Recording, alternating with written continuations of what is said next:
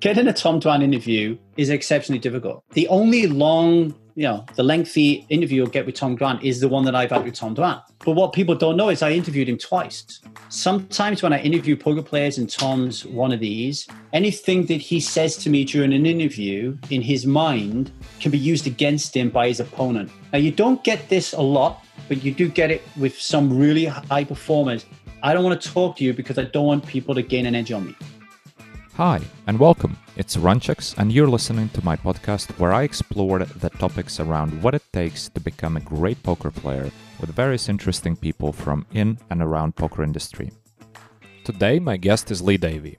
Some of you know him as a poker journalist. He is a regular poker writer. He has interviewed many of the best poker players in the world as part of the I Am High Stakes series but some of you might know him as the guy who created the Thousand Days Sober organization. We, of course, talk about some of the biggest names that Lee has interviewed. I mean, guys like Tom Dwan, Jason Koon, Trueteller. But more importantly, we talk at length about addiction and Lee's story. Now, I don't know if you specifically need to hear the message that Lee shares about addiction. I certainly would not have thought that I have time for such topics, but this was quite an eye opening conversation for me. So I encourage you to stick with it and listen with an open mind. Maybe you'll just have a few laughs. Maybe it will change your life. And maybe you know somebody who would benefit from hearing this.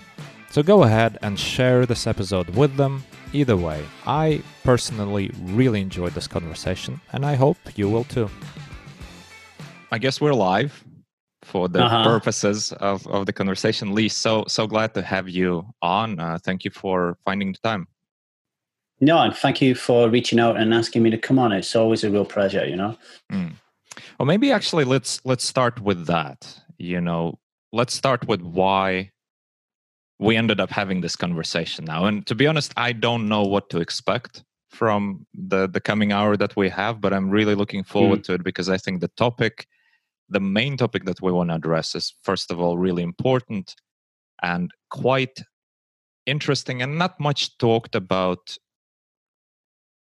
you know not commonly talk, talked about let's put it this way so yeah let's start with um, how come we're we're talking like uh, can you tell me a bit how did this happen? Alex, so if we go back a decade now, so 10 years ago, I was working on the railway. I'd been there since school, so I'd been a 19 year career railwayman. And I, you know, I I had a vision that I would one day be CEO and I would retire at the age of 55 and live off my big fat railway pension and never work again. That was like my ultimate goal in life. But then, you know, something changed and my my drinking habits, uh, particularly when my son got to the toddler age, around three, four, where me and my wife would drink alcohol a lot more in the home rather than going out. Mm. And it would become, our house would become party central. So all my friends had kids around the same age. They would all come around. We would play poker in the kitchen. The kids would just be sat in front of a TV with all their little Nintendos.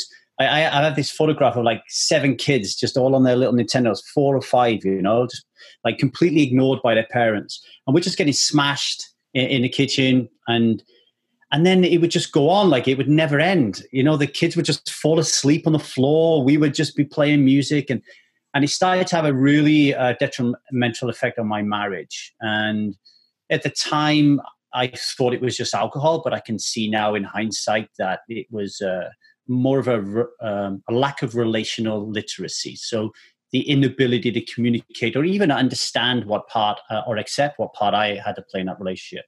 Mm-hmm. But I, at the time, I thought it was alcohol related. So I decided to uh, give up drinking alcohol uh, to save my marriage. It didn't work. It ended it. Uh, ended up in a in a divorce after being together for over twenty years.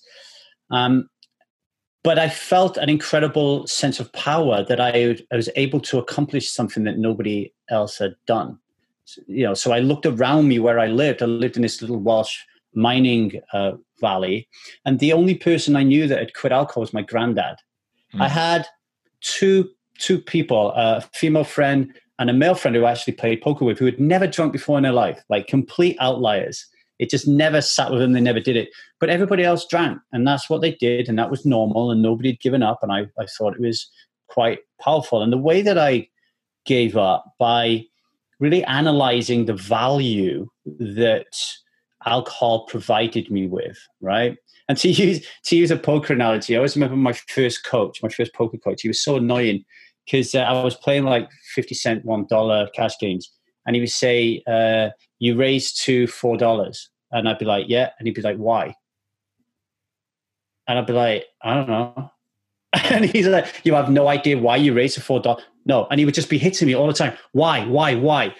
And it was obvious that I was going through my poker game and my poker actions without even thinking about why I was doing what I was doing. And that's the same analogy applied to alcohol. It's like, why do I drink alcohol? I just went out tonight. Why did I drink it?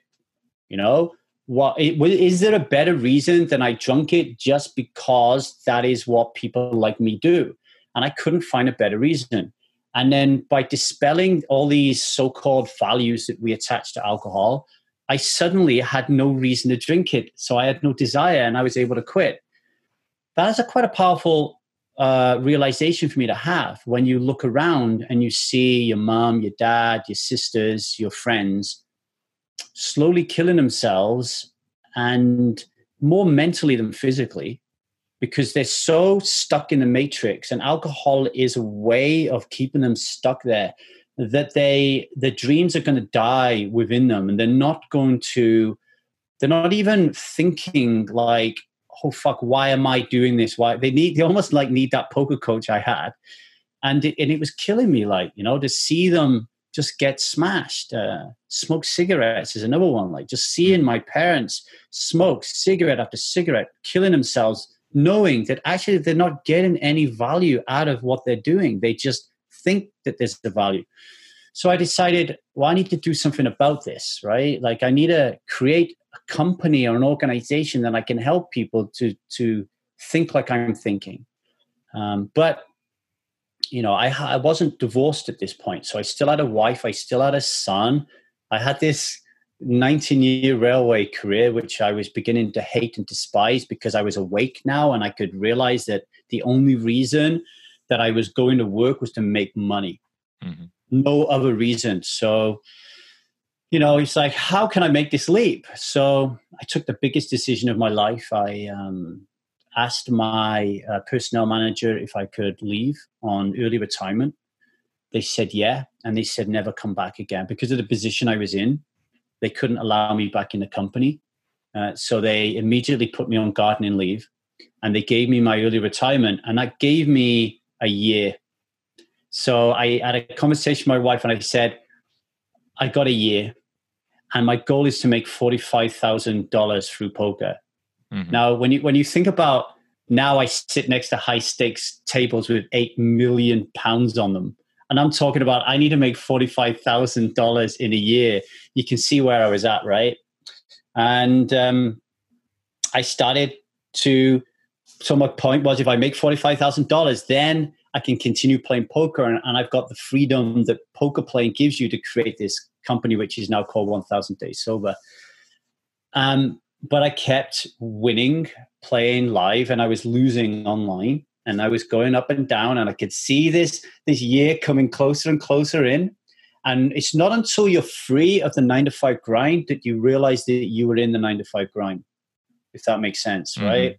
And then you realize, holy shit, I can never go back and do that.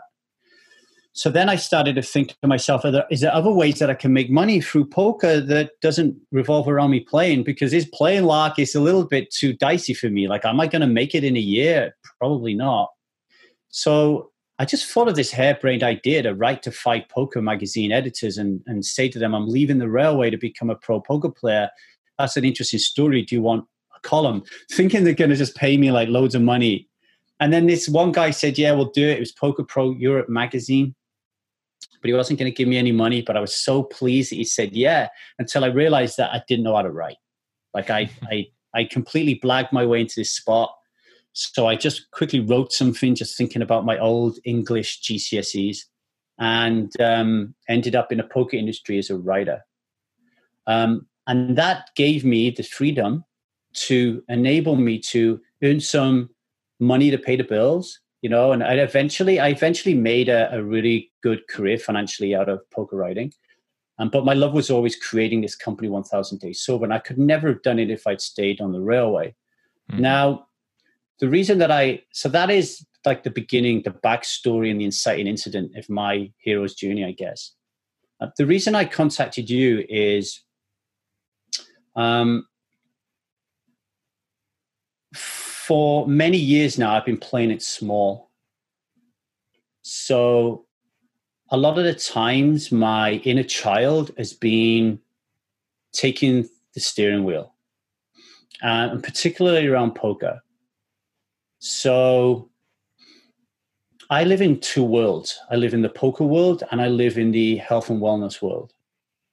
And if i put out a viewpoint in the health and wellness world around alcohol or any other of my philosophies and viewpoints around addiction it's it's met with warmth, love, understanding, um, very constructively uh, put questions that advance my growth and make me think, and I like that.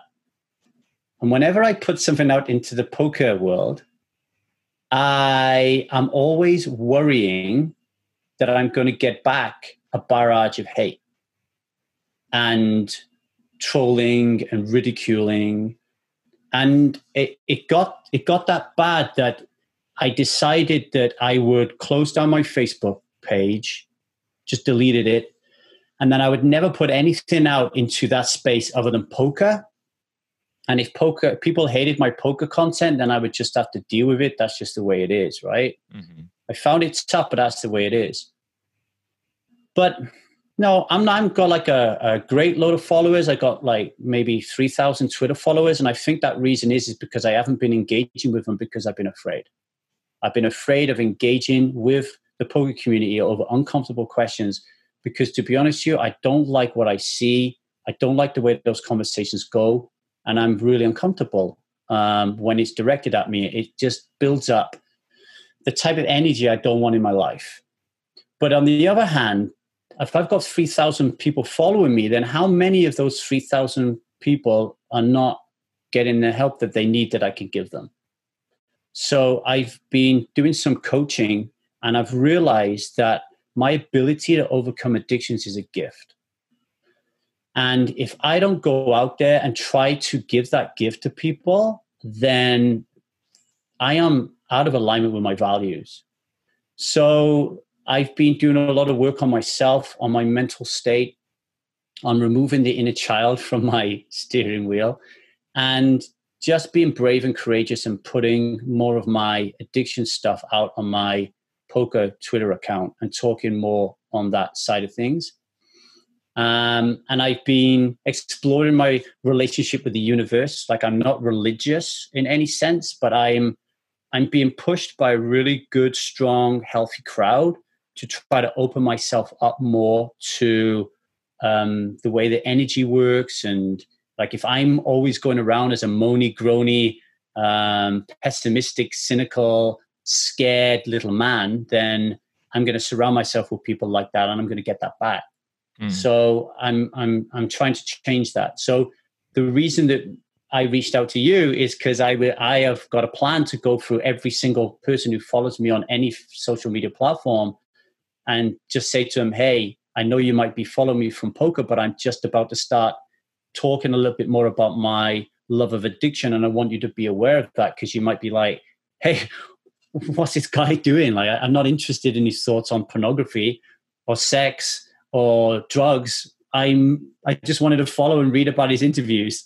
And it's been really nice because I've, I've been having personal conversations behind the doors, you know, on the by DMs, and I've been saying, "Are you interested in this stuff?" And the overwhelming um, feedback that I'm getting at the moment from my small sample size of the poker community, this is a problem in the poker community um, in addiction. But that doesn't surprise me because the world has a problem with addiction, and the poker is just a microcosm of the world, right? So, mm.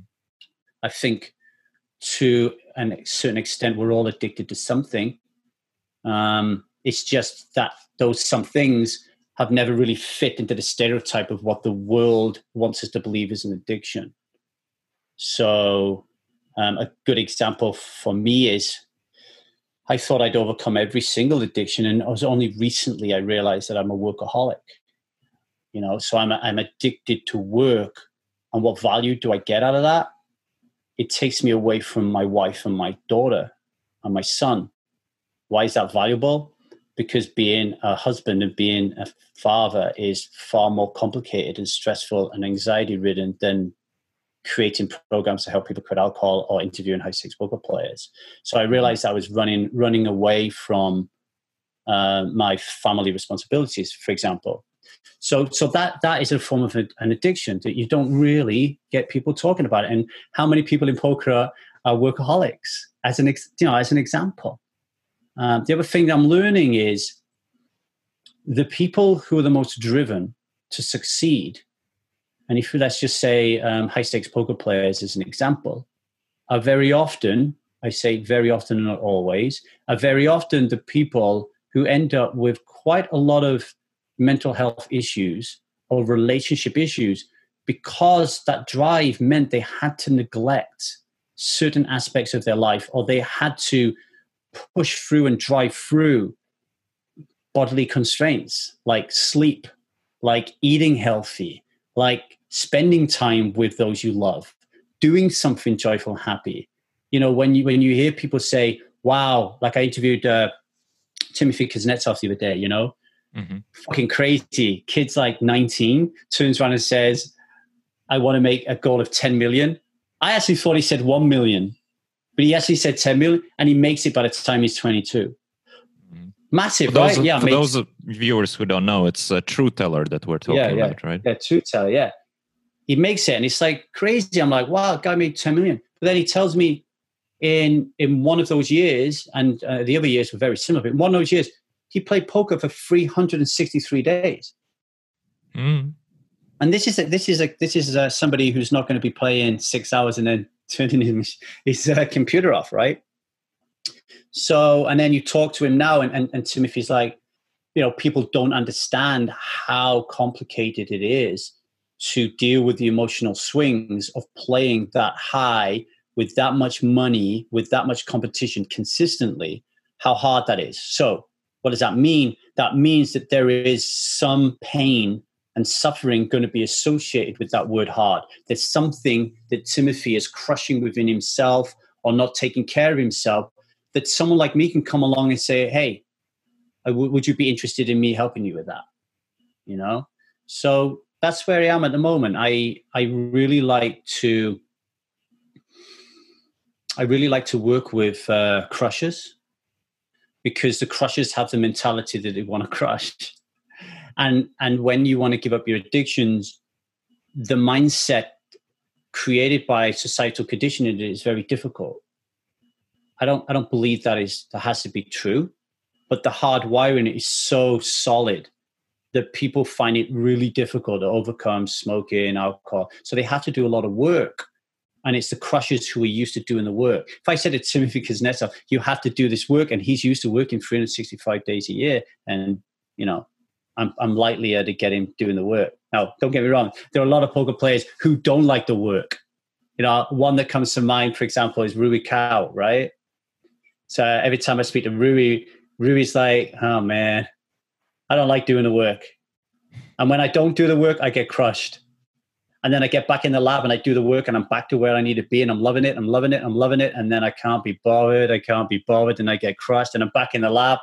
You know, so Rui might be a challenge if I if I found that Rui had an addiction and said, Come on, Rui, let's work with you. It might be difficult to get him in the lab. But yeah, they're the people I'm after. So that's why I reached out to you, really. Mm-hmm. Yeah, so many things I want to touch upon from what you just uh, said. You know, first mm. of all, well, let's start bit by bit, you know, because like I said, there's so many questions I want to dig into. And maybe just first, my observation about what you said, which I think is very, very important that you do this work. And I am glad that you're reaching out to your followers in the poker world, you know, that you overcame this sort of barrier that you had before when you try to talk to the poker crowd, you mostly would get a lot of hate as a response. So I'm glad you overcame it because one of the things about addiction, mm, which I think is surprising to a lot of people, is that it's hard to put a finger on, hey, there, I am addicted to something. Like, for example, yourself, you only recently realized I'm actually a workaholic, which is a form of addiction, a form of escaping some other responsibilities, a form of escaping from what matters, you know, sort of escaping from trying to understand, okay, what's the purpose? What are we doing here? Just getting stuck in a rut and let's just go for it, right? And I think with addictions which are not the obvious ones like drug addiction or the alcohol addiction which is you know visible from outside and pretty much if you are an alcoholic you know you are an alcoholic you know you might be in a you might be fooling yourself for for a few years but eventually you you reach the the conclusion. But there are other other forms of addiction like um, addiction to work which is really hard to put a finger on right? So un- unless somebody like yourself you know goes and explains to people um, many times people wouldn't even realize. So i think first of all you know thank you for for doing this. And yeah can I, I make a little, can I make a little comment on yeah, that yeah sure go ahead so this this might surprise you but in the 10 years that i've been doing this alcohol related issues I mean, I, I in, in our work, we don't use the word alcoholic to describe somebody who's lost their control of alcohol. I could talk about that later, maybe. But mm-hmm. actually, alcohol addiction or alcohol dependence or whatever anybody wants to call it actually falls into the nuanced um, area of workaholic. So smoking is is there, bang, smacking your face. Drugs mm-hmm. is there, bang, striking. But actually, alcohol isn't. Um, and the reason that is, is you'll have a lot of people who, and this is the problem with the term alcoholic. Mm-hmm. So the, I, I believe that we're all designed from birth to drink alcohol. Like the world, free market society, capitalism, whatever you want to call it, the world that we live in and exist drives addictive behaviors. And one of those addictive behaviors as it drives is to drink alcohol and to drink it in an unhealthy way, right? Like if there's ever a healthy way to drink a powerful poison, I don't know.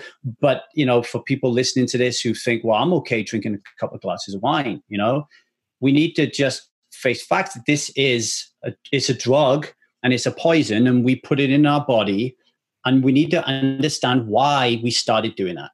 And it's because the world tells us that we have to do it to belong but we don't end up belonging. We end up just fitting in. We end up just doing these things that the world's telling us to do. So when I'm flying around Europe at poker tournaments, I'll have a I'll have a gin advert in front of my face. It's in front of my kid's face, in front of my face.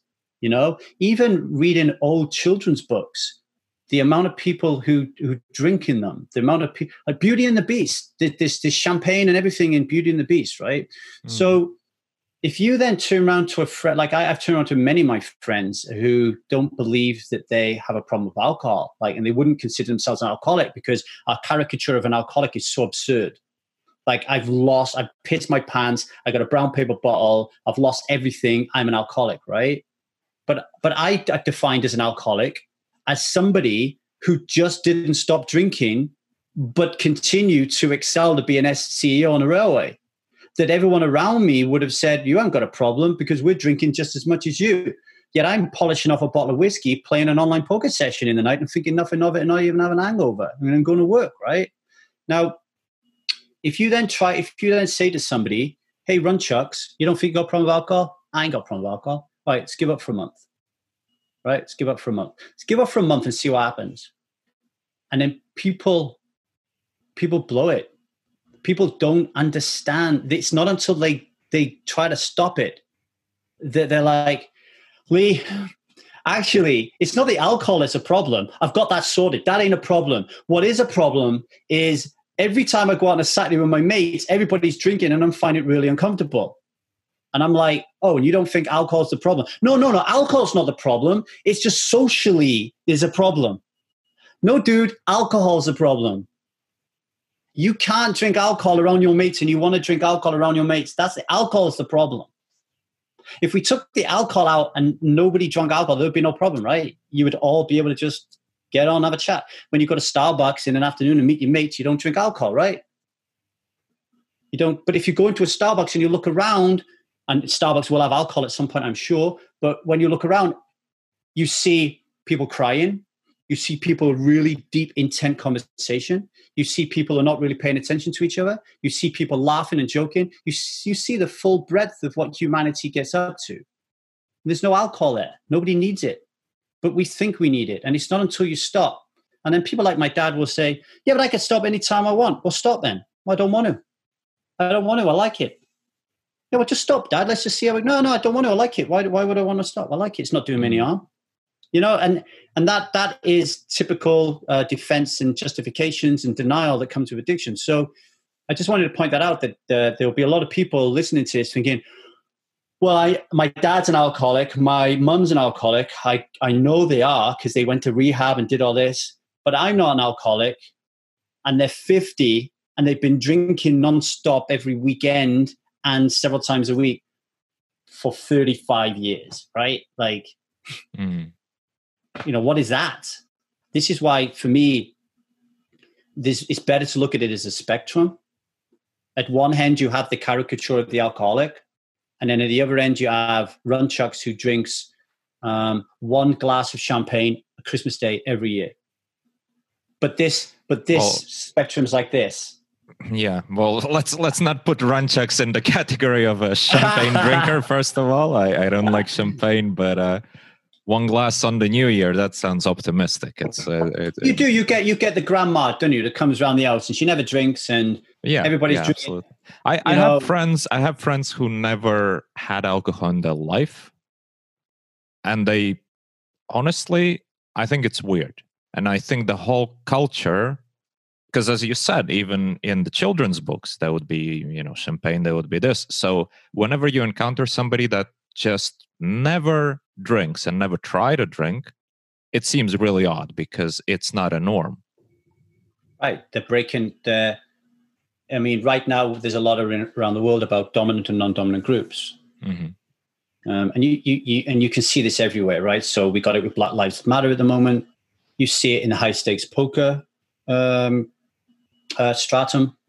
You know, you've got a dominant group of people who play, and then you've got the non-dominant group, the people who just sat around and not part of the group, right? Mm-hmm. Uh, and you see this um, in in alcohol addiction. So the dominant group are the people who drink alcohol. The non-dominant group are the people who don't drink alcohol. And what people fail to realize is there is oppression that exists in the gap between those two groups. That there's there's ridicule, there's shame, there's um, abuse. There's uh, all manner of tricks that what I call resistance, that your ego, um, that brings out the play to get you to join that dominant group because you're making that dominant group feel uncomfortable. Like they, mm. when when you go out and you don't drink, what's hap- what's actually happening is the jungle drums of cognitive dissonance are slowly starting to beat in, the, in their head. Do you ever watch Lord of the Rings? Yeah, yeah, I love that. Do, do, do you remember the Mines of Moria uh, scene where they they realize that there's goblins are there because his, his sword goes blue. They're in the Mines of Moria right. downstairs, and the drums slowly start to beat. Dun, dun, dun, and they get louder and louder as they run. And Gandalf's like, run! Right? Well, if you go to a pub with somebody who drinks alcohol and you were with them for like 30 years, smashing it with them, and suddenly you turn around and say, Do you know what, Runchuks, actually, uh, get me a water. And he's like, What the what the fuck? What the fuck? What do you want a water for? Uh, you know, I've realized that it's just a poison, it's a drug, it doesn't provide me any value, uh, it's fucking up my life. Like, um, I had a real problem with it and I'm done and I'm feeling fucking top notch, man. Runchuks is going to be like the, the jungle drums, the cognitive dissonance, which you silenced when you was a teenager. That moment when you was a teenager, when you went into being uh, a teen, and your body said, the child body and your child mind said, I don't want to drink this, right? I don't want to smoke this. I don't want to pop this pill. I don't want to let this guy touch my tits. those moments you have when you're a teenager, which you silence to become part of the crowd, that cognitive dissonance in your mind that is saying, but I want to do this, don't want to do this, I want to do this, I don't want to do this. Your brain can't handle it. So it has to take sides. And, and the people at their teenage years who turn around and say, fuck it, I'm just going to continue being a child, living my creativity, my true essence of being human. They're the ones who end up being truly magnificent creatures. But hey, what a terrible path they have to go through to get there. And I, I do see a lot of them in poker. They get picked on, they get abused, right? Because they're different, they're odd, they're weird, but they chose that very brave route. And then you get people like me or the, the quote unquote jocks who at that age are like, no way. Like, I need to be important. I need to be liked. Like, we're talking like the difference between the fixed mindset and the growth mindset, right? I need, I have a fixed mindset. I need people to like me because that's where I get my love from. So I need a drink. I drink it. So I get my first pint, my I drink it, and my dad says, What is it like? And inside I'm like, This is disgusting, but I turn around and say, It's great. Self perception theory. The more we tell ourselves something is true, the more our mind will make it true for us. So before you know it, you know, you've silenced those cognitive dissonant drums because now you've made it, you've made you've drawn a line in the sand. I'm going to be cool. I'm going to be hip. I'm going to drink. I'm going to smoke. I'm going to take drug. I'm going. I'm going to have uh, sex very young, right? And I'm to and I'm to accentuate the positives of it and make it so I'm I'm a man or I'm a woman and I'm fucking hip and I'm cool and I'm hardcore, right? And I'm rad and all this kind of stuff, right? So once you silence those cognitive dissonance, what happens over the, you know, you get a job, you, you get married, you have kids, and this becomes your life. And and and when you think back to your life, what can you remember? You remember these hugely emotional moments that become your memories, your kind of like your script of who you are, right? The, DNA, your memory DNA. And they're always linked to high emotional incidents. You know, the time you got married, the time someone died, the time you went out and partied with your mates. And it's always around that kind of like 20 to, to 25, 30, you know, I won a World a poker bracelet is a good example of having a high emotional high, which isn't related to alcohol, right? But a lot of us are related to alcohol. So it, it gives off this skewed thought and feeling that I, at, alcohol is connected to the joy and wonderment in my life.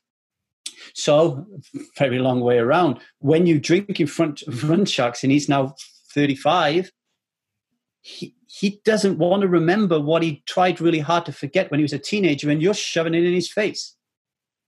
And this is why the biggest problem I have helping people quit alcohol is helping them realize that you don't need the friends that you have around you. That there are 7.5 billion people in the world and you need to find new ones. And you quickly find out who your friends are when you stop drinking alcohol. Yeah, interesting. I've I've experienced some form of that when because um, I occasionally I, I am a regular drinker in a sense. Like I like my wine. I, I drink wine with dinner. I, I like a good steak. I like a good uh, glass or two of wine. Uh, but I do quit alcohol on a regular basis for at least a month every year because like you said it's you know just to double check yourself okay is there a problem or am i actually enjoying it you know and um, so I've been experiencing periods where you know I would be at a party, and I'm the one not drinking. Everybody is drinking. Um, well, first of all, it's it gets boring really quickly because you realize people get really, really annoying, and then you look think back at yourself and you think, well, I'm probably definitely also getting a bit annoying, at least a bit annoying when when I had a few. So yeah, that that's an eye opener. But I want to ask you a question, Lee because you've mm. mentioned earlier that you know sometimes you talk to people and they say hey like like your dad for example right? I don't have a problem with alcohol. Well quit then. Well i just like it. Why would i quit? How do you get the point across to these people? Like why would they quit? If they don't see the problem with it they don't think it's poison they they're not buying into that right? How is there a way? Is it even necessary to talk to them to get them on the right track to or at least to make them think about something. How, how do you approach that situation? Okay so first of all i want to talk about a phenomenon called the deaf effect. So there's um, an evolutionary biologist from Australia called Jeremy Griffith. He wrote two excellent books, one called The Species of Denial and one called Freedom, where he tries to answer the uncomfortable question of why Adolf Hitler and Mother Teresa exists. How can human beings be capable of mass slaughter of children, um, white women, and, and, and etc. And then at the other side, like want to help, want to give up everything to help them.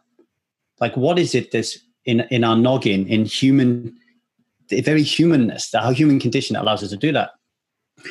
And he talks about um, the battle between our nerve based.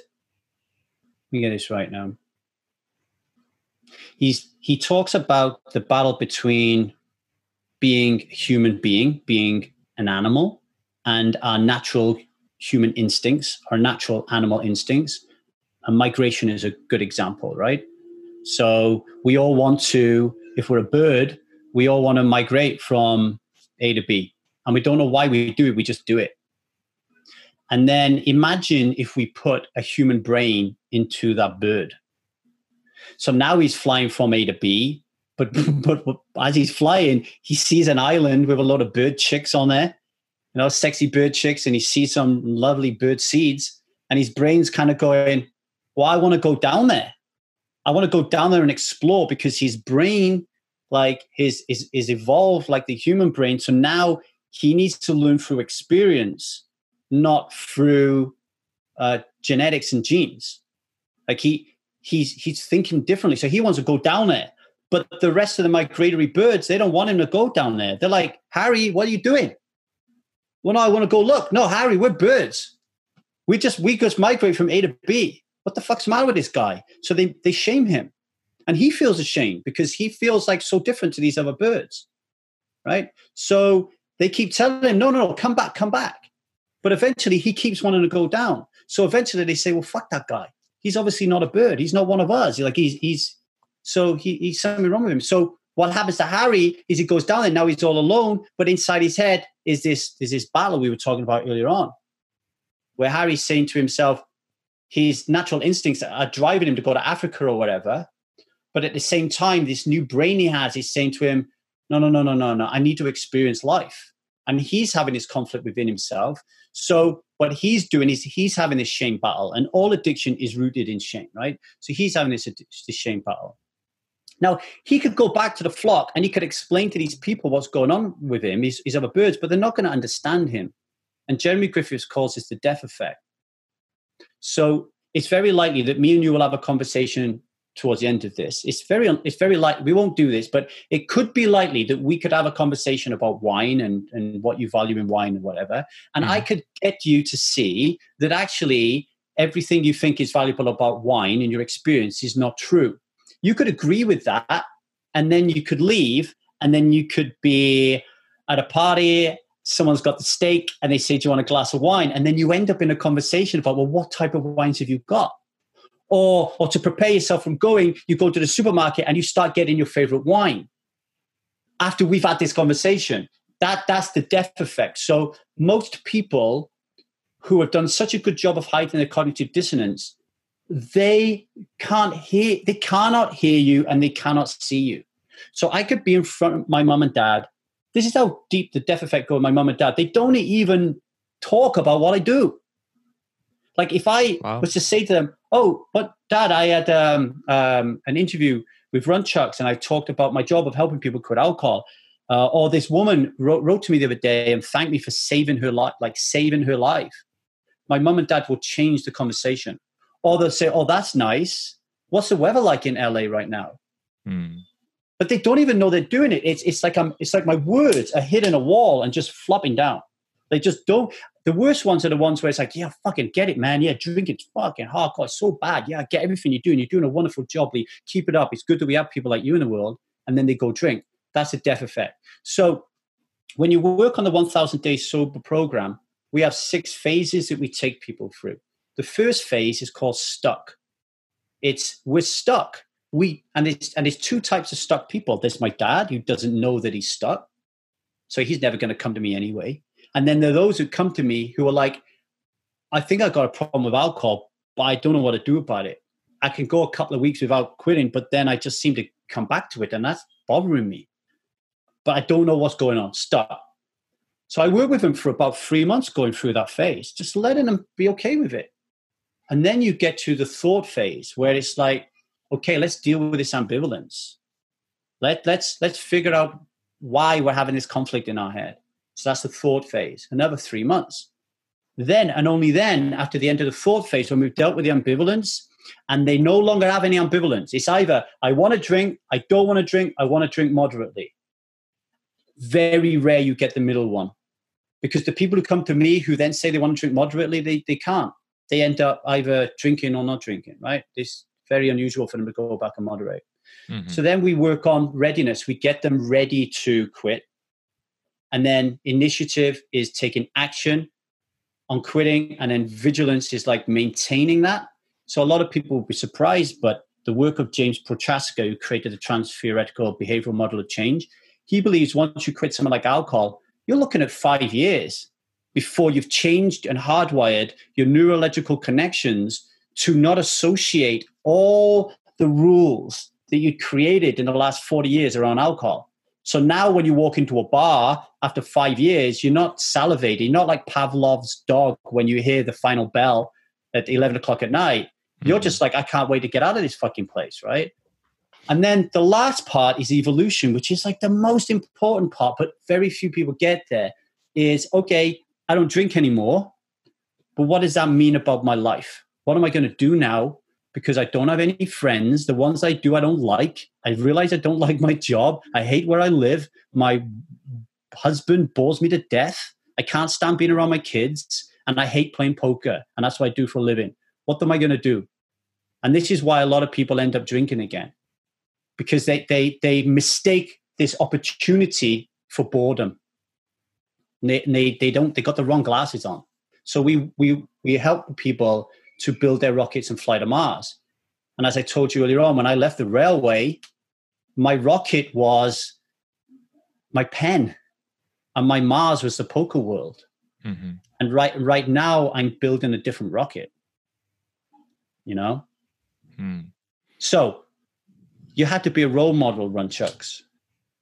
I have to be somebody that doesn't drink alcohol. I have to talk about it. I have to demonstrate when I go to social events that I don't need it. I have to field questions when people ask me about putting pressure on them. And I have to look good. I have to have my shit together and I have to be excelling in life. I have to be I have to be walking the walk. So when somebody says to my dad, "What the fuck? Why does Lee look 21 when he's 45?" My dad could be like, "Oh, well, he doesn't drink, he doesn't smoke, he's a vegan, blah, blah, blah, blah, blah, blah, blah, blah, you know? Especially for your kids. Think about where this is all coming from. It's our children. Like my son right now, he lives with his mum who drinks. He has massive battles, massive cognitive dissonance around drinking. He really doesn't want to do it. But he's being pulled into it by the system. He doesn't live with his dad. We talk about this all the time. If I wasn't a role model for him, he would just be getting smashed every night. I know that for sure because he's told me that, you know? People have to be ready. If they're not ready, it's never going to work. Never, ever, ever. So if you if you decided you wanted to work with me, I would send you, I'd book a time, a slot for us. I'd send you a form for you to fill in. That's going to give me a lot of information about where you're at. Then I'm going to send you another video outlining the four reasons why people really don't want to work with me. And how you respond to that will tell me whether you're ready or not. And if you're not ready, we don't even have a conversation. You know what, Lee? I'm. Um, and we'll get back to that. I'm actually interested because you you have my attention. Let's put it this way, because I like your energy, I like your passion, and all of this. So at least I'm interested to find out more right and i hope that some of the listeners are going to have the same feelings and probably hopefully reach out to you and you know just just to find out you know because i don't think i have a problem i you know I, I and i think even after conversation with you i would still maintain that i don't have a problem maybe uh, the the idea would change. But that maybe is enough for me to explore more, and I, I like I like what you're doing. Um, I want to because we don't have so much time today. There are still two things that I would really be interested in pursuing. Because you know, I find the story of you just basically jumping into the poker world, becoming a writer without writing experience. It's fascinating, you know, and you making that leap. It's it's just brilliant. And now, obviously, the work that you're doing in the poker world, um, the interviews that you have with some of the biggest names in poker a lot of interesting stuff there and i would be really interested to talk about what have you learned from those interviews. I don't i don't think we have enough time for that. Well we we can we can we can go to we can let's go to quarter past. Okay. Yeah. All right so that's one thing and another thing that i want to and you can probably tie them together somehow because uh-huh. i'm actually just interested about your journey. It's not often that we hear somebody um, retire from one career, say, okay, I'm going to be a writer, haven't written anything of substance before, not a novelist, not a journalist. I'm going to do it. I'm going to do it in the poker world. And then find the purpose in a new thing of helping other people, right? So the journey itself is interesting. And as with every journey, I assume that everybody that you talk to, they have some sort of impact and you know adjust your direction in one one way or another so maybe that's how we can tie together you know what have you learned from from those multiple interviews numerous interviews that you had in the poker world and obviously being in and around poker world um yeah but so maybe it's your journey and and you mm. are good at talking so go ahead and tell us okay. tell us the okay. story there I can I can tell you. Let me think about this a little bit. Where we can go with this. So, you know, I one of the people I've been speaking to um, on DM in Twitter, a lad who plays poker. He's uh, 21. I could talk about him because he's anonymous and I don't even know his name. So mm-hmm. he's 21 and he is convinced that the only way for him to make it in the world and to be financially free is to gamble. Convinced. Like. I keep asking him the question, challenging question. Are you 100% sure that the only way that you can achieve financial freedom is through gambling? And his answer is yes, yes, yes, yes, yes, all the time, right? And in one aspect of that, I think to myself, wow, this kid's got a lot of problems, right? Like he, there's an addiction here. Obviously, he doesn't want to tear himself away from it. He can't see the reality. Um, and in my experience of trying to work with people between 20 and 25, it's a non-starter anyway. Like I, I don't work with people that young. Okay. Um, but then there's another part of me. It's like I admire him. I admire him because he has a dream no matter what we think about that dream, he has a dream and he's dedicated at a very young age to go out and get it. And so purpose is, I think, is really important. And it's a question whenever I ask poker players, what is your purpose, that always stumps them, or they're not willing to share, or they don't believe in the concept of purpose, you know? So as I've grown and evolved my understanding of purpose, because I'm always thinking about how can I um, alleviate people's pain points, and a lot of people's pain points in addiction revolve around meaning and purpose. So in AA, for example, they had what's called a dry drunk. Somebody who stops drinking and then doesn't stop complaining and moaning that they can't drink for the next 30 years. Mm. Right? That is someone quite clearly lacking in meaning and purpose. And what I found in my work is if you can help somebody find their meaning and purpose, then they won't need to drink alcohol, take drugs, or smoke because they're waking up every morning genuinely loving what they're doing and obviously the work on loving themselves. So when I first came into poker, that was the first time where I was I'd I'd woken up, if you like, it's like that scene in the Matrix where Neo says, "Why do my eyes hurt?" and Morpheus says, "Well, you're using them for the first time." That's how I felt.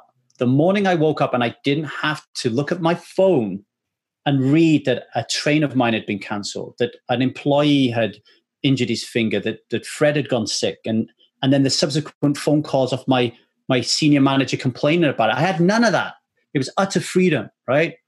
And poker at the time, like my goal was I want to win a World Series of Poker bracelet. I want to be a professional poker player. I want to uh, win a WPT title, but also at the same time, and I want to create this business to help people quit alcohol. So I, I had a, a defined, uh, definitive meaning and purpose in that moment. Now, before that, I had one that was I want to be a CEO on the railway. But the way that I had thought about this one was very different to the non thinking, oh, I'll just be a CEO on the railway. Like I was thinking about it. Like mm-hmm. I had a coach that was saying, okay, how are we going to get you from the railway to um, helping millions of people quit alcohol? Like I had a coach, I had a guide to help me do that. So one of the first things is really important for me, if I'm giving anybody advice on how to make these journey and these switches, you have to invest in yourself. Like you have to invest in yourself financially, you have to invest in yourself time wise, because once you get into a program and somebody who is um, asking you questions and getting you to think differently, uh, which we see when we get a new poker coach or we enroll in Phil Galfond's Run It Once or something like that, you know, what we tend to do as human beings is we'll do it for a bit and then we'll stop. We'll tell ourselves, I don't have the money for that anymore. I don't need that anymore. I've outgrown that. I don't have the time for it, right? A little bit like Rui Cao I was saying earlier on. I don't need it anymore because I'm winning. Timofey Kuznetsov, Trueteller, said to me, when I got to 5'10, I hit a brick wall. But I'm so glad I did. Because if I didn't hit that brick wall and I got lucky at 5'10, I would never have been the player I am today. Because I, I had to reach out to Phil Galfond and said, help me get through 5'10. Right? So being around people who can push you, not just to get you over a hump, but forever. Like we know we have to eat, otherwise we're going to die. We know we have to drink, we're going to die. We know we have to exercise to some degree, or we're going to die, right? Like, just get it in your head that we need to have some form of group coaching or some interaction with a coach that is going to excel us in some area. Don't wait for your marriage to be falling apart to go into therapy. Go into relationship coaching so you never need therapy, as an example, right? Mm-hmm. So, so that that is like super important. And also, don't this is where the coach comes in as well is like how can you figure out what your skills are and then use them in a different way? So i have a, a woman who's been in my community for three years. We celebrated the other week. Her name is stella. She's in the evolution stage of our phase.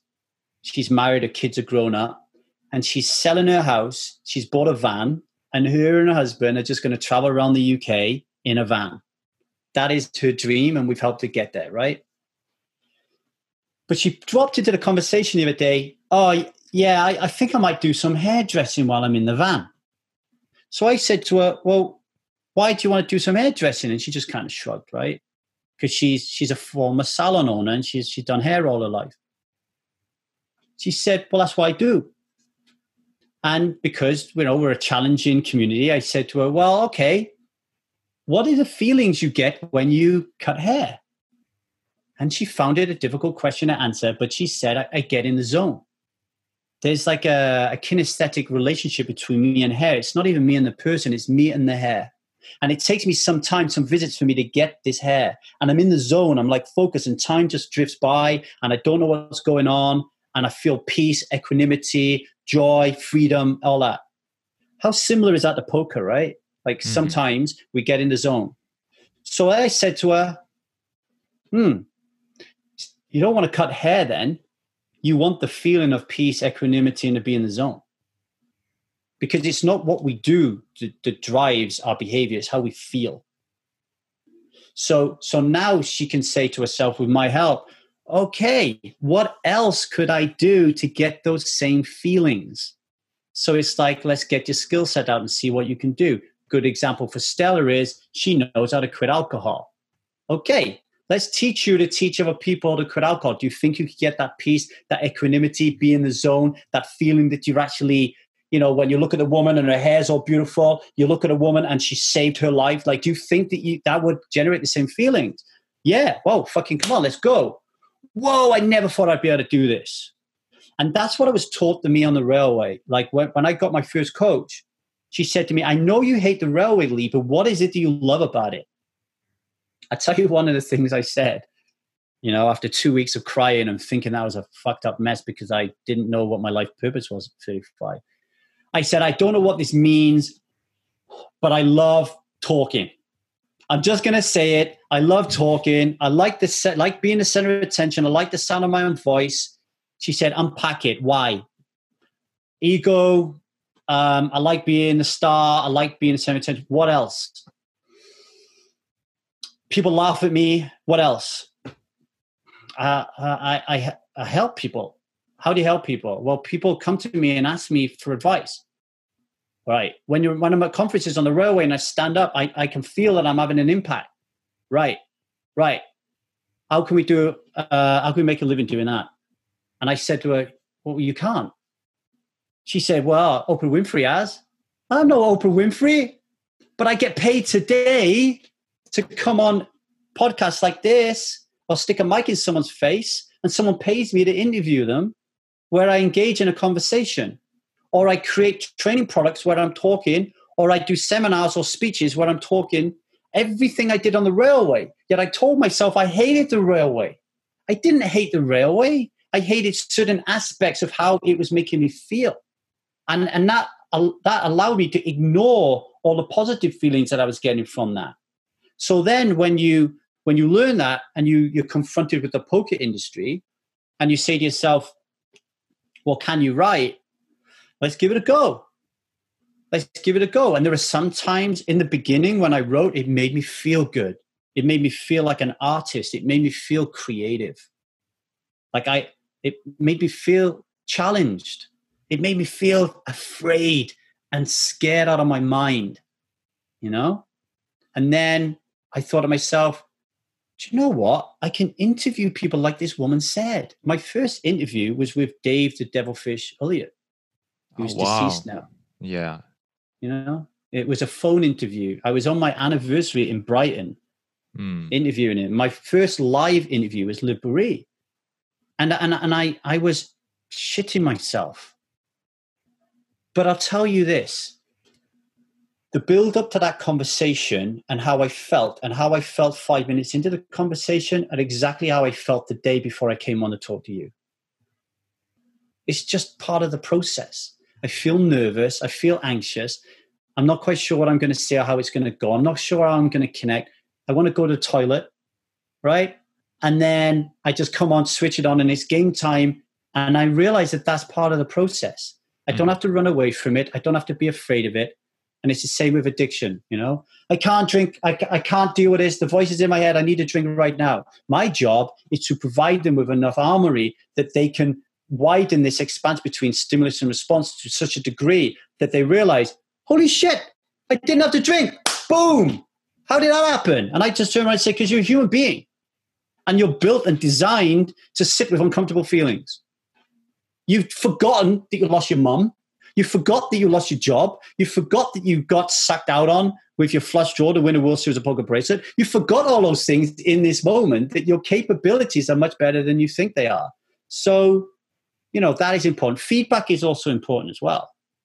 You write an article, you put it out, 10 people say it's shit, one person says it's good. One of my um, most difficult I am high stakes poker interviews was with Tom Dwan. Mm-hmm. Why is that? People don't well, people don't know this, but getting well, people know this. Getting a Tom Dwan interview is exceptionally difficult. The only long you know, the lengthy interview you'll get with Tom Dwan is the one that I've had with Tom Dwan.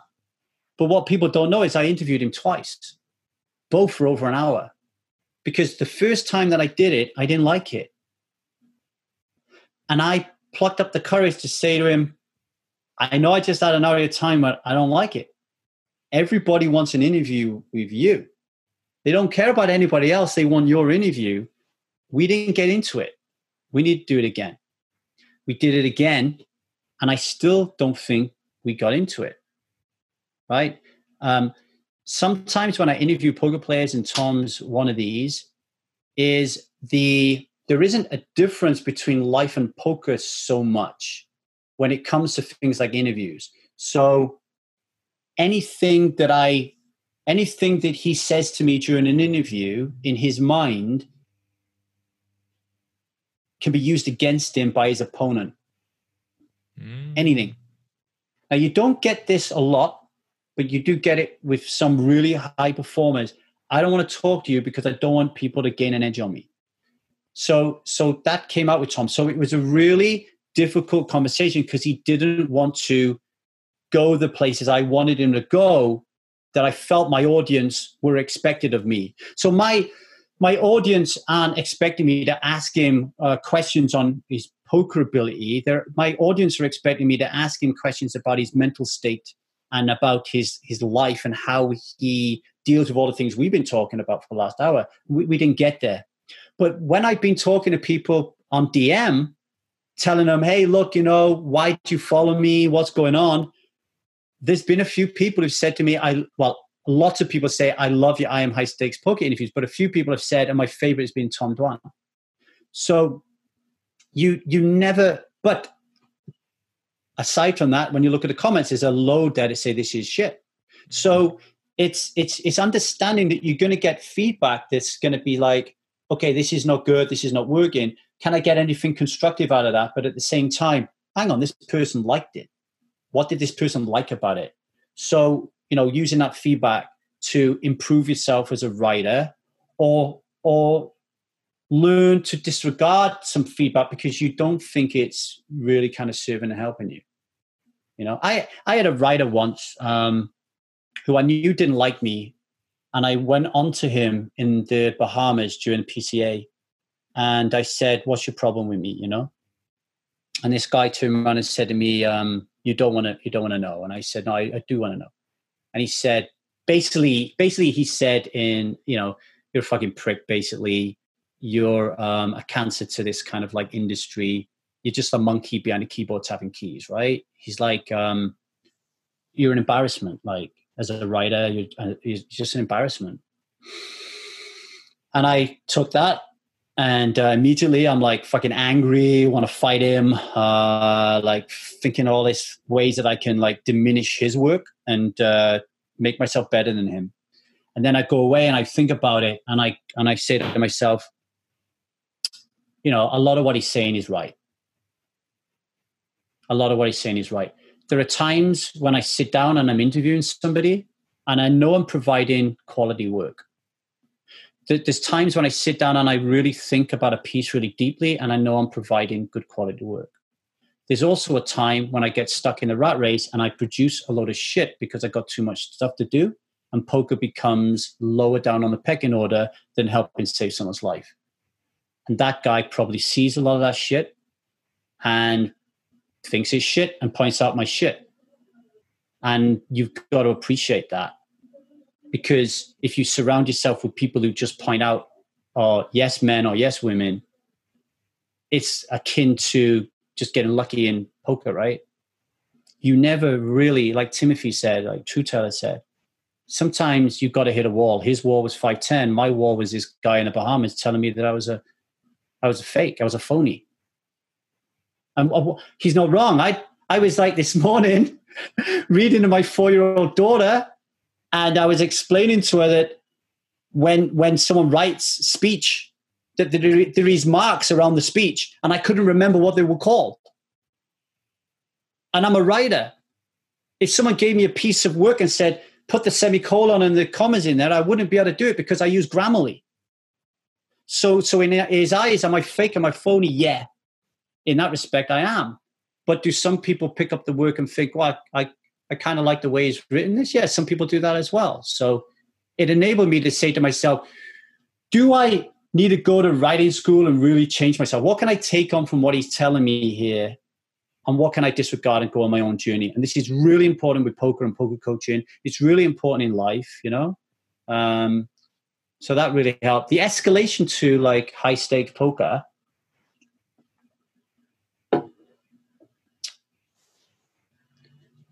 That just came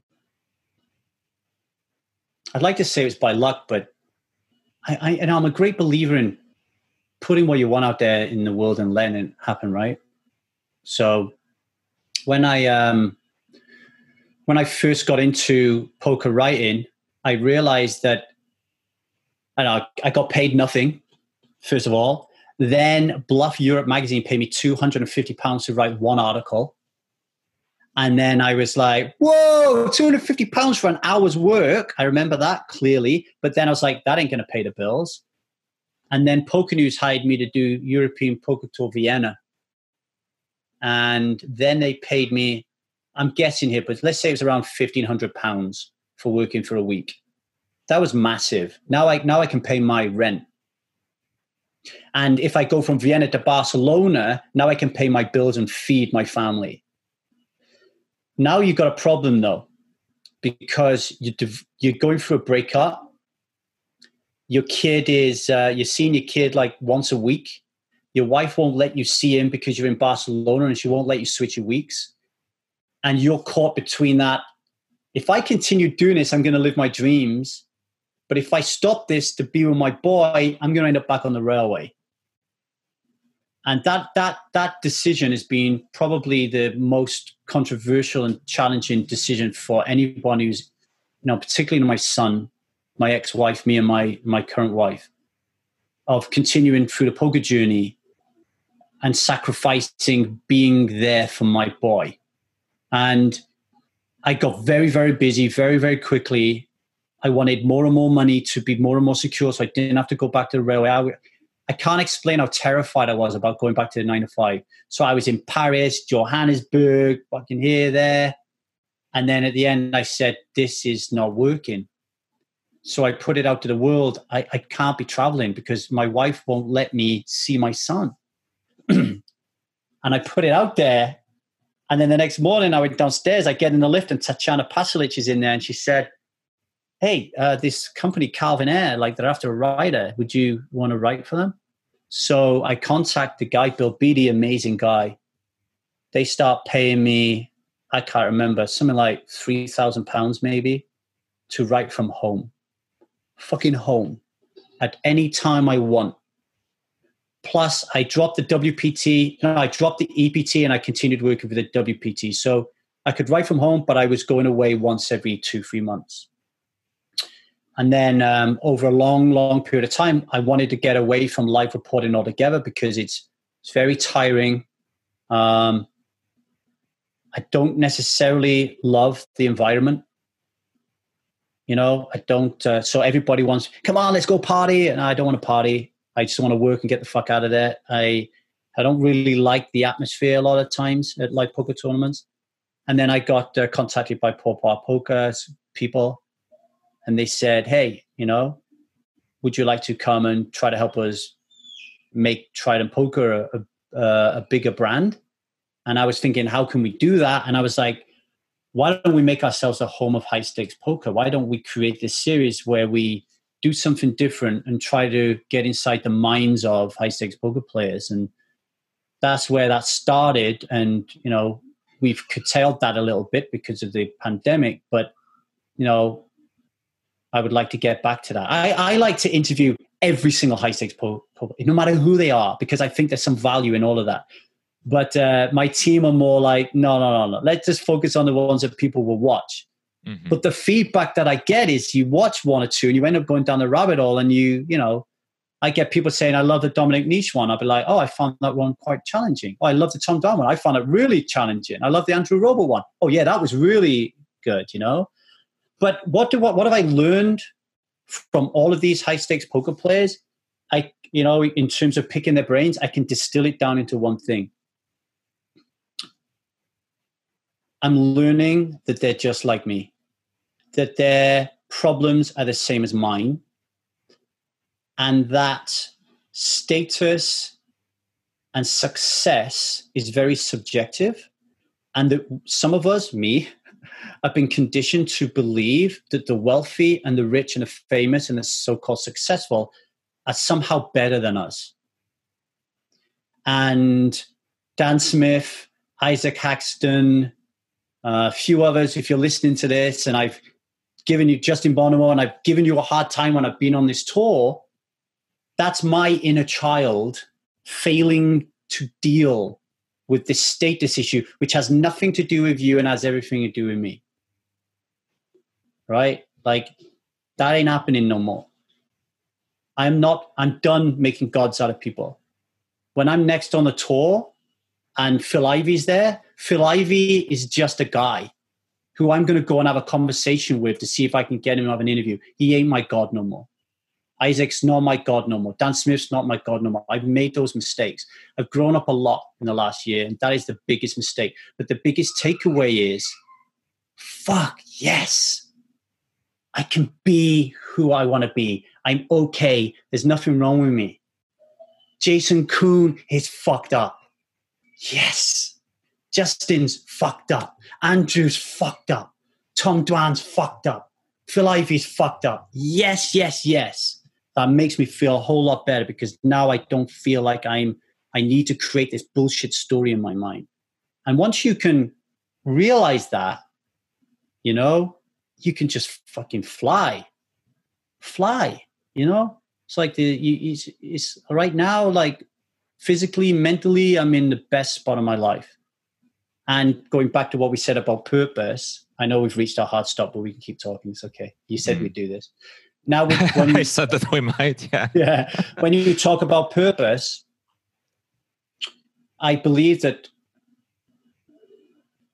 purpose is in, per, in perpetuity, it doesn't stop. We don't know what happens when the physical body dies. It could even keep going beyond that. We don't know. And I think once we step into our purpose and we experience it and we deliver, then a new grander purpose emerges in front of our eyes. So, in terms of poker, my purpose has led me to sitting down and being able to have a conversation with Phil Ivey, Dan Negreanu, Phil Hellmuth, Tom Dwan, Timofey Kuznetsov. But now I'm there, a new purpose is calling me and saying, okay, you're interviewing these guys, but but how can you help these guys? How can you help them? They're, they're sharing with you the issues that are going on in life, but how can you help them? Don't send them to some really expensive shrink lead. Do you have it within you to help them with these problems? Yes. Why? Because I've had them, I've experienced them, and I've overcome them. And I'm intelligent enough and emotionally intelligent enough to figure out how to put that together in a coachable, teachable format because I'm going to continue to grow as a coach. I'm going to continue to grow as a, an entrepreneur and a business owner and as a human being, right? So that's where I am at the moment and why I'm reaching out. And and it started with like high stakes. I was like, I, I want to I want to really help high stakes poker players, but I've realized as people are coming to me that it's it's not going to be high stakes poker players. It's just going to be poker players. I've got a porn addiction. I've got an opiate addiction. I've got workaholic addiction. I've got alcohol addiction. I'm smoking cigarettes and I can't stop. Like it, this, is I. I got a terrible relationship with my wife. You, I'm, you don't believe how many people say that to me behind the doors. I ain't got an addiction, but I got a terrible relationship with my wife. That is going to lead to an addiction. So that is being generated by an addiction somewhere, and that addiction is being fueled by shame. Like it's and it and it goes right back to this resignation period, as I call it, where we're teenagers, where there's a great book called uh, The Shame That Binds You. Can't name, remember the author now. And he calls that moment a teenager soul murder. I love it. We kill our soul. We're so ashamed of who we are, our weirdness and our lack of normality and our inability to be like everybody else, that we fucking kill ourselves. We we just kill ourselves and we bury it. We put this new mask on and a new one and a new one and a new one and a new one and more armor, more armor, more armor because we can't be vulnerable. And the next thing you know, we're walking around the world and we can't fucking move and we can't breathe. You know, like when I got to 35 and I left the railway, boom, all of them come off. And I was like, suck that in, you know? Like if you was around me when I was 35, I must have been a real pain in the ass to be around because I wanted to take on the world, and everyone around me was like, "Dude, just come back to the bar and have a drink, be your old self. What the fuck's the matter with you?" You know. Hmm. Yeah, you know, I want to reiterate something that you said, and I think it's such an important um, point that it's worth repeating. Everybody has problems. Everybody has problems. No matter what you think about somebody who, achieved something with the huge status, etc., they have problems. And anytime you do anything that is public, you're gonna have a lot of haters. Because there's gonna be people who are gonna point out things they don't like because that's what they do. They like to point out things they don't like, and that's just gonna happen.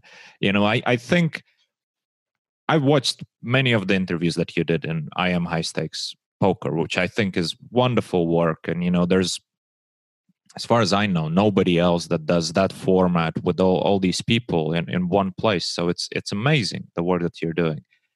And yet even for that great work you still get a lot of people saying oh this is bullshit you know this is this is crap like he asked the wrong questions etc etc the point is you asked the questions and there's going to be people who are going to love it and there's going to be people who are not going to love it but as long as you're doing it for yourself as long as you're doing it for your purpose with with your idea in mind which eventually led to you trying to find a way to help the people that you talk because it's no longer about okay i'm going to talk to tom i'm going to talk to timothy you know i'm going to talk to them i'm going to talk to them and i want to find out about it. i want to help them if i can i want to see the way you know so that's what what's important in the end and we often forget that you know people go into poker for the freedom so they think and yet they still lose the freedom because they end up you know just slaving away 12 hours a day uh, no life no family life social awkwardness and all, all the stuff that comes with it. It's great to use your freedom to try to find something that makes you feel good. You you said it before that you know whatever we do as a hairdresser that lady that you mentioned you know it's not the work of a hairdresser that's important it's how it makes her feel you mm. speaking in the conferences in the railway industry it's not about you speaking and being the center of attention is you getting the feeling that i actually make a difference at least mm. somebody mm. in the audience gets the value makes me feel happy right so it's great to see that you know you found this way and with the work that you're doing right now i hope you know you help you will help uh, a lot of people also to to find a better way to live their life you know having more fulfilling better enjoyable life. And especially with the current situation with the pandemic i think so many of the issues that people are having are sort of exposed. Exposed to a much higher level because for example for somebody who used to think that oh well I drink for social reasons. I only drink in a party.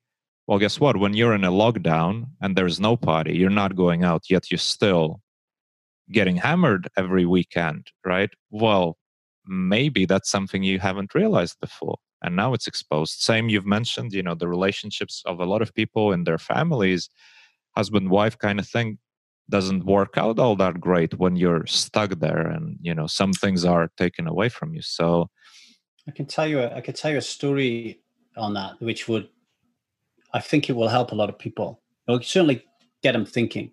So my dad is somewhere between 65 and 70, retired. My mum is 65, so she had me when I when she was very young. And my dad has drunk alcohol since she's 14, and he has never in my life drunk at home. I've never seen my dad drink alcohol at home. Okay. My mum will never buy alcohol to drink at home. But if we, in, in the rare times we have a party at the house or Christmas where we will bring alcohol, she'll drink it, right? But there's no alcohol in that house.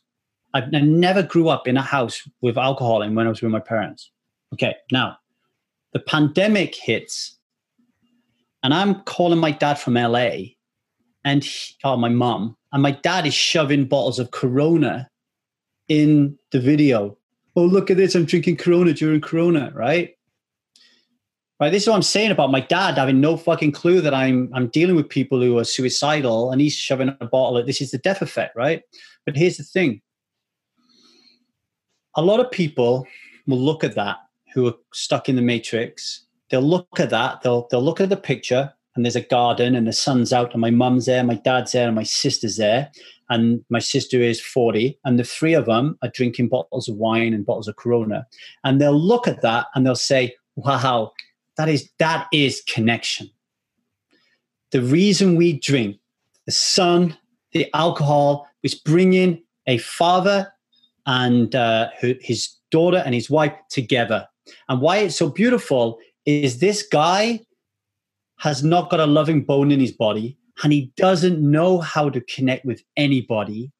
He's never shown love physically at all. And my mum has given up all of her power to this guy. So this is a beautiful moment because now they can connect and be emotional, right? This is beautiful. That's the lie that the world is told and what those three people in the in the garden were telling us. This is the truth. The truth is these people don't drink at all. My sister, different, she does. But my mom and dad don't drink at all. Pandemic hits. Now all of a sudden, my dad can't leave the house. He's stuck with this person who he feels incredible shame over the fact that he's never been able to show up for her. And she's stuck with this guy who she really doesn't even like. She certainly doesn't love because love isn't, you don't love somebody because you've been with them for 50 years. Love is, you know, it's an action. You need to do something. This guy's done nothing for her. So here they are in the house in lockdown and they're forced to connect. Even when they go out, they're forced to walk together because how can you even walk alone? Like the, the world is forcing, the pandemic is forcing them to connect. The, the daughter who never leaves her bedroom, suddenly they're forced to connect because she can't go to the gym or can't go to work, her only outlet. So what do they do when the world gives them the beautiful opportunity to connect? They fucking disconnect. They pick up wine, they pick up alcohol, they go in a garden and they drink. And the more they drink, the further they get away from each other. And the further they get away from each other, the better they feel. Because they're like, oh, I don't have to talk to this person anymore because I can't even see this person. I can't even hear this person. Ah. And then they wake up the next morning and someone says, What did you do yesterday? Had a fucking great day. Went in a garden, got smashed. It was wonderful. I had a good laugh with my mum and dad. Did you really? Is that really, really what happened? Now, people might say, How can you say that? How can you jump in somebody's mind and say that? I know my family. I know my mom, I know my dad, I know my sister, and I've done enough work to see what is going on there. Alcohol doesn't connect you, it disconnects you. And if anybody wants to trial that, just do like an A B experiment. Get your bestest friend on the world, stick him in a room with you with no external stimuli, just you and him on a stool and have a conversation. And do it the next day, but have a couple of bottles of wine. And then you score how deeply connected you became right? I'm telling you, the one without the alcohol will be more connected because the more you keep drinking alcohol, the more disconnected you're going to be. The more your body is going to be saying to you in your head, you need alcohol, you need alcohol, you need alcohol, you're running out of alcohol, you're running out of alcohol. that's how it works. It's not, it's, you know, it's a depressant. It every time you drink alcohol, it works by telling you that you need to drink more. Oh, quick, quick, the effects are going. The effects are going. I need to drink more. It's going, it's going, it's going. I need to drink more how can you be deeply connected with somebody when that's going on? You know mm. so i really just wanted to impress that because that to me is the biggest problem right now in the pandemic is people think they're connected when they're not they're disconnected but they just have no clue because of the deaf effect you know? And it's really difficult for people like me to have conversations. We can't even have those conversations. That's why you get on a podcast like this you share those stories and you hope that somebody who's in that back garden listens to it and says to themselves, is he, is he, is he true? At least think about it. Is that really what's going on? Hmm. Let's see. Why do we never sit in the garden without alcohol? Ever. Ever, ever, ever, ever, ever. Why is my mum, my dad, or my sister never, ever, ever sat in the garden ever and talked about life? Because they don't like connecting with each other. you know, it's it's this is where coaching, opening yourself up to different ways of thinking, believing, teasing apart. Though it's it's just like poker. Like I'm no high stakes poker player. I tried to be a poker professional and I blew it.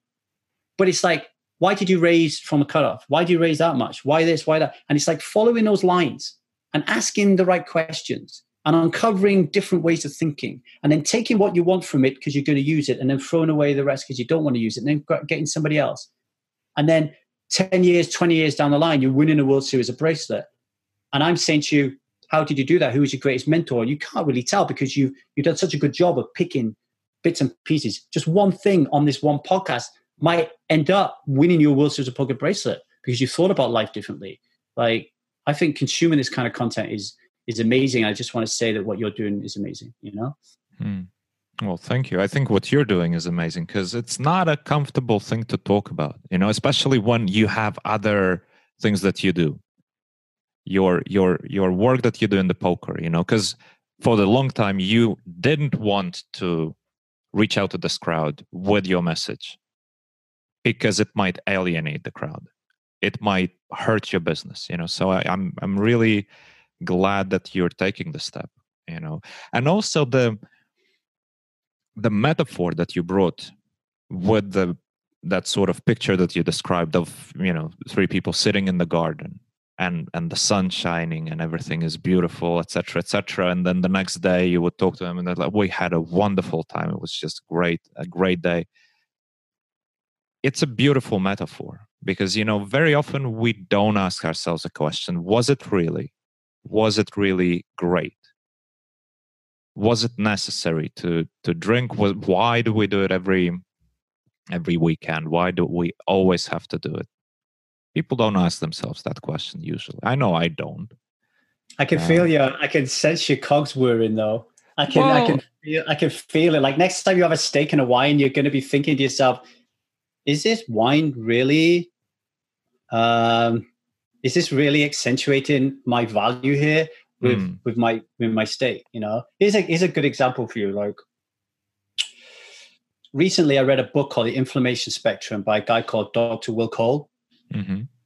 i did a podcast for him actually. If you if you listen to the partypoker podcast you'll hear my podcast with him about inflammation. And i took the inflammation score and i realized that across my bodily systems my inflammation was really high. And i thought i was a healthy vegan like but it made sense because my wife was giving me feedback that I was forgetting things, that I was angry, that I was losing my temper, that um, and I was feeling tired and lethargic in the afternoons, all this kind of stuff. So I get scored really high, and he gives and and then he says, "Well, okay, because of your rating, you had to take the eight week elimination diet." so as a vegan, that's really challenging. So I had to take everything that was inflammatory out of my diet and I had no idea. Like as a vegan who doesn't eat sugar and processed food, I thought it was really healthy. I had no idea how much food that I thought was healthy was causing me inflammation. So I realized, for example, it's no good me saying like I have been, I'm not going to eat sugar because sugar is the most addictive substance on the planet, and I don't like the way it makes me feel. If if coconut sugar doesn't create inflammation, then I should be okay to eat coconut sugar, right? So I cut all this stuff out like I, my protein sources got down to like four protein sources. I cut it all out. I'm now on like I'm no longer on the diet. Like this is my life. Like I'm 15 weeks before I start. It's my life, right? And what happens is you reach a certain level of homeostasis, and instead of thinking, "Fuck," like if me and you were at a restaurant and you were eating a chocolate cake 15 weeks ago, there might have been a part of me that was would said, "Oh, I wish I could eat that chocolate cake." Now that's what I'm battling against. That's what everyone's battling against in addiction. It's that lack. So I don't want people to do that. If you want to eat chocolate cake, fucking eat chocolate cake. I used to think that fillet steak was the greatest like meal in the world. Like for me, it was the best meal. But you go 15 weeks without any of this stuff harming your body, your body tells you what you want to eat because it, it triggers you to eat certain things.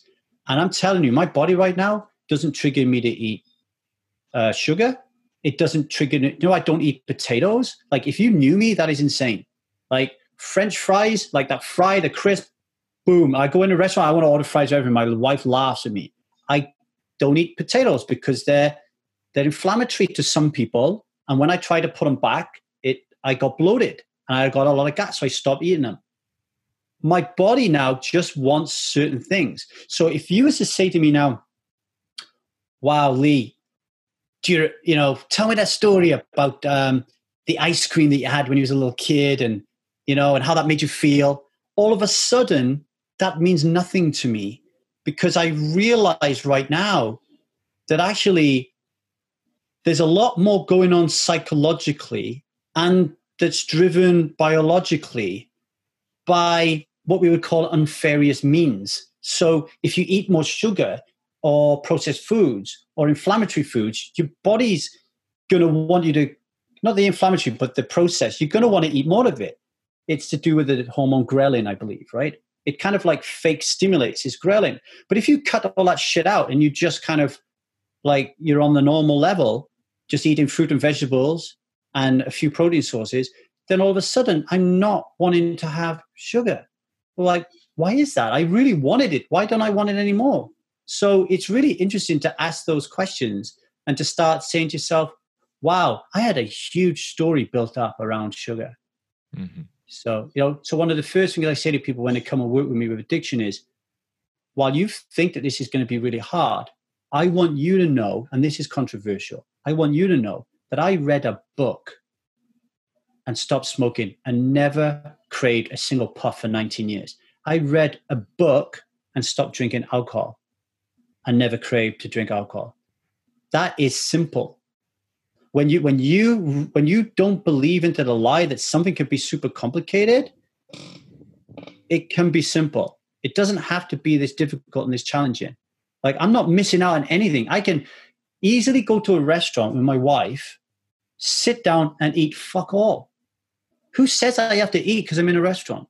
Do you know, when I stopped drinking, I went to a bar with my friend Lee in Bristol and he said, What do you want to drink? He said, I don't drink anymore. Get me a water. He said, I'm not ordering you fucking water. Uh, get me a cup of tea. I'm not ordering you a fucking cup of tea. He said, What do you want? I said, I don't want anything. He said, Well, you've got to have something. Why? I'm not thirsty. But you're in a bar. No, I don't want anything. Okay, you fucking prick. You know? And then slowly you phase those friends out of your life. And then you go to restaurants and you go to the bar and everyone's like, What do you want? You say, I'm good. I'm actually here for the connection and the laughter and the joy and sharing our lives. I, I don't want to drink sparkling water or Coke or, mm. or wine you know, and it's the same with a restaurant. I'm a foodie, but think about it as a challenge. Like some people look at veganism and they say to themselves, oh my God, how could you deprive yourself of all this wonderful food? Really? Go to like a Michelin star vegan restaurant and see how they turn all that shit into like wonderful stuff? Like, or like me on this uh, elimination diet, really restrict yourself to what you can eat and then challenge yourself to make it beautiful in creative ways like you know that that to me is taking it to a different level rather than just sticking with the status quo all the time. Mm. wow. And you know i think the important thing here is once you start feeling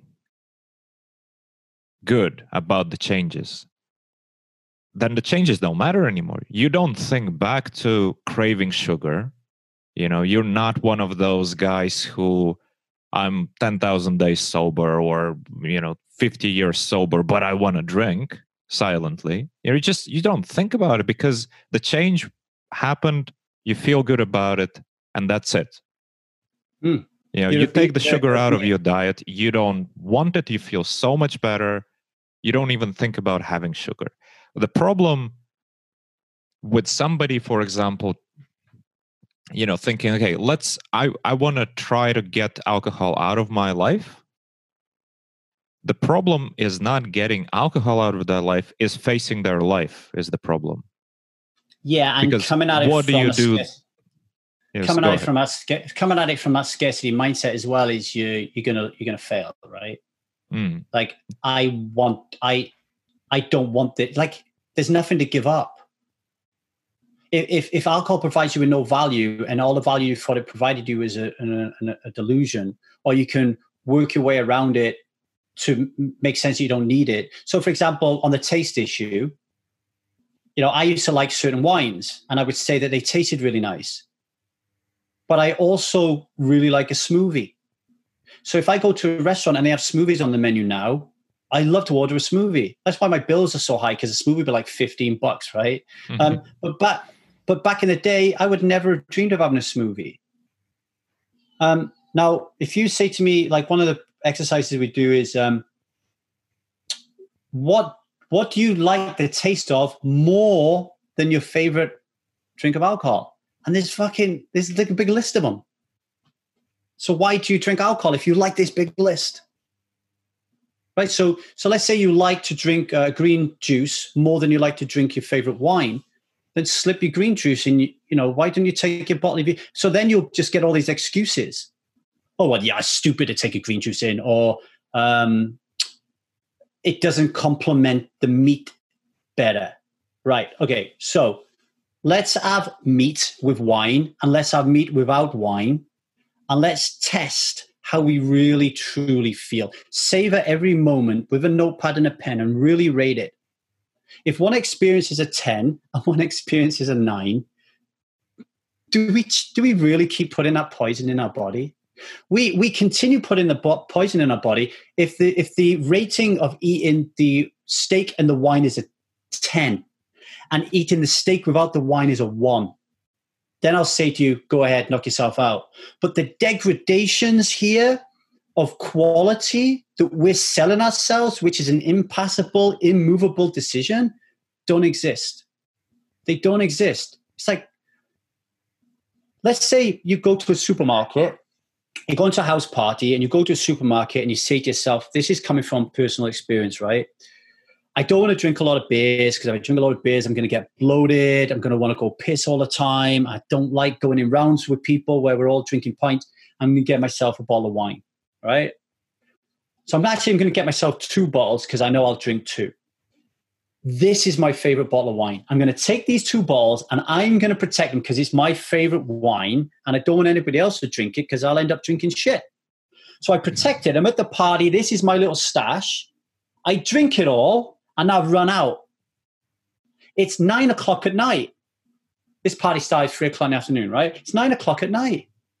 We're not going anywhere until two o'clock in the morning, and I've got no wine left. Do I hail a taxi, go back to the supermarket, and get the same wine? Or do I pick up a cup of God knows what with a fucking dead fly in it, and do I drink it? Because we don't care. It's the same with smokers.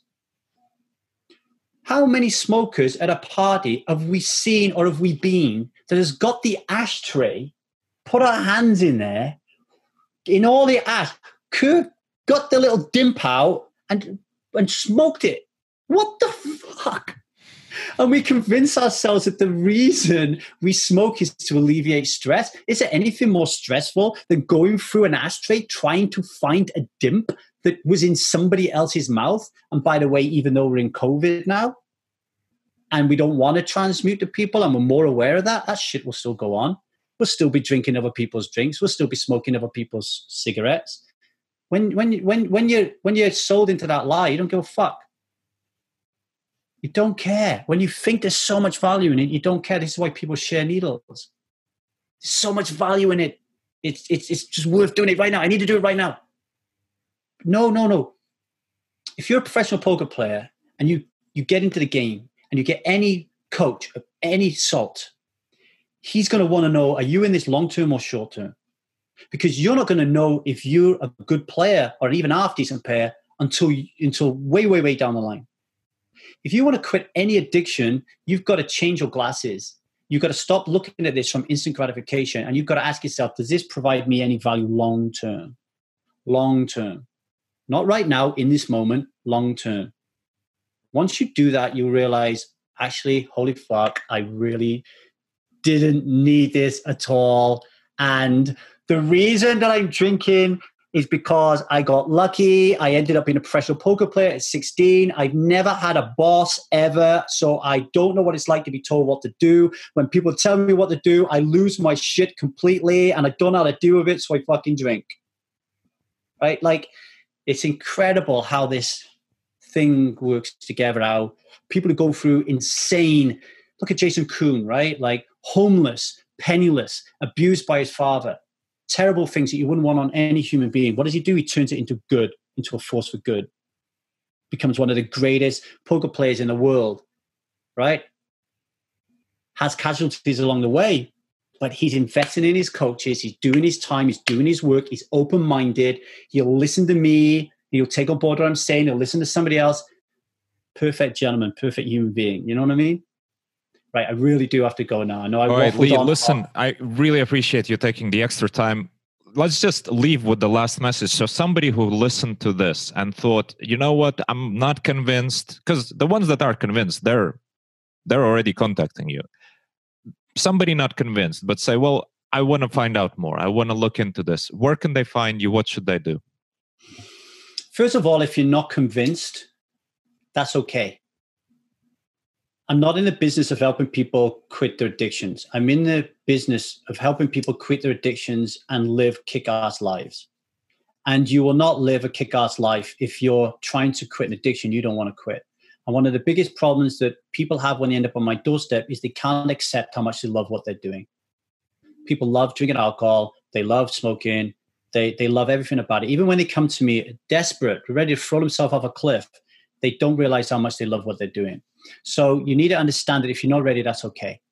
Okay, that's okay. The second thing, if you do come to us and you want to take part in our 1,000 day sober experience, we are not going to even tackle the subject of you quitting alcohol, for example, until the ready phase. You're going to be working with us with six months where you drink as much as you like while you're trying to figure this out. Similarly, if you joined it for me to help you stop smoking, we have a three month program. You're not going to stop smoking until the third month because you've already created these stories that you need these things more than you need oxygen. Why would we take them away from you, right? We don't want to. If you're going to be miserable but not drink, and you're going to be happy and drink, drink. So, so that's the third thing. If you do want to get interested, um, two ways of doing it. One, the free way. Okay, the free way. Listen to 1000 Days Sober podcast. All right. It's been going for like seven years. You can go way back down the rabbit hole. Listen to so many people talking about porn addiction, talking about um, relationships, uh, you name it, we talk about it, right? It's not all about alcohol. So listen to 1000 Days Sober podcast. Also go to our YouTube channel. You know, I'm slipping out more and more videos on there, shorter videos, five, ten minutes. Uh, our Instagram page is really good with um, good quotes on there and, and, that kind of stuff. And um, what else? And then go if you want to work. So that's all like the free stuff, right? And the blog, we do. We got a blog as well. But if you want to work with me, like I don't work with people for nothing. So I just want to be upfront and open about that. In order for me to help more people, I need to charge people, um, and I and that's my intention. And I'm and I'm cool with that. Right. So if you want to work with me, then go to www.1000dayssober.com and uh, set up uh, a call with me. And then I'll see if you're up for it. And then if I think you're up for it, then you can either work with me for 1,000 days, quitting alcohol, which is 2.7 years, by the way. So you're going to be working with me for 2.7 years beyond because that's what addiction is like. And that's how long it takes for us to get confident enough that we can take the training wheels off and get into this thing on our own. And I'm hoping by the end of 1,000 days, you won't want to leave anyway. Like we're, we're creating a hub of world class coaches where you never have to go anywhere. Like if you come to me Runchuks, you have um, uh, you're not a meditator or uh, uh, into mindfulness. We have Hugh Byrne, the author of the Here and Now Habit, who will take you through that and help you with that. If you want work with the elimination diet, we know we've got um, Liza Lim, who will deal with the um, health and wellness. My wife, she'll deal with the health and wellness side of that. We've got Vinnie Grant will help you deal with your trauma and take you right back to when you was a kid. So, you know, we were in, into it for a long time. Um, but if you're a high stakes poker player or a poker player and you're listening to this, you're thinking, I don't want to work with this guy for 2.7 years. Um, but you want to give it a go to see if it affects your bottom line, then we have three month programs where you give up for three months so you can have a look about how it's affecting your life and how you're feeling at the poker table. Um, I truly believe even poker players who don't think they're addicted to alcohol, so don't have the quote unquote stereotypical issue, if they start knocking this out of their life, Um, I really do believe that their EV will increase tremendously. My own personal opinion, just the way that they will be more alert, more with it. People don't realize how many gears they got to go up Runchuks until they start going up them. You know, really honestly. So mm. that's how you get hold of me, folks. Fantastic. Lee, thanks again. I really, really appreciate you taking the time and I will put all the links and everything in the in the show notes and keep up the good work, man. Dude, thanks for the platform. I really appreciate it. And I appreciate the um, the space for me to just talk. I really appreciate it. Thank you very much. Thank you for listening. I hope you enjoyed this episode. If you'd like to get a regular email from me personally, where I share my key takeaways from each latest episode, go to runchukspodcast.com and subscribe to my newsletter. And of course, I would really appreciate if you subscribe to my channel on YouTube and rate my podcast on iTunes, Spotify, or any other platform where you normally listen to your podcasts. This really helps.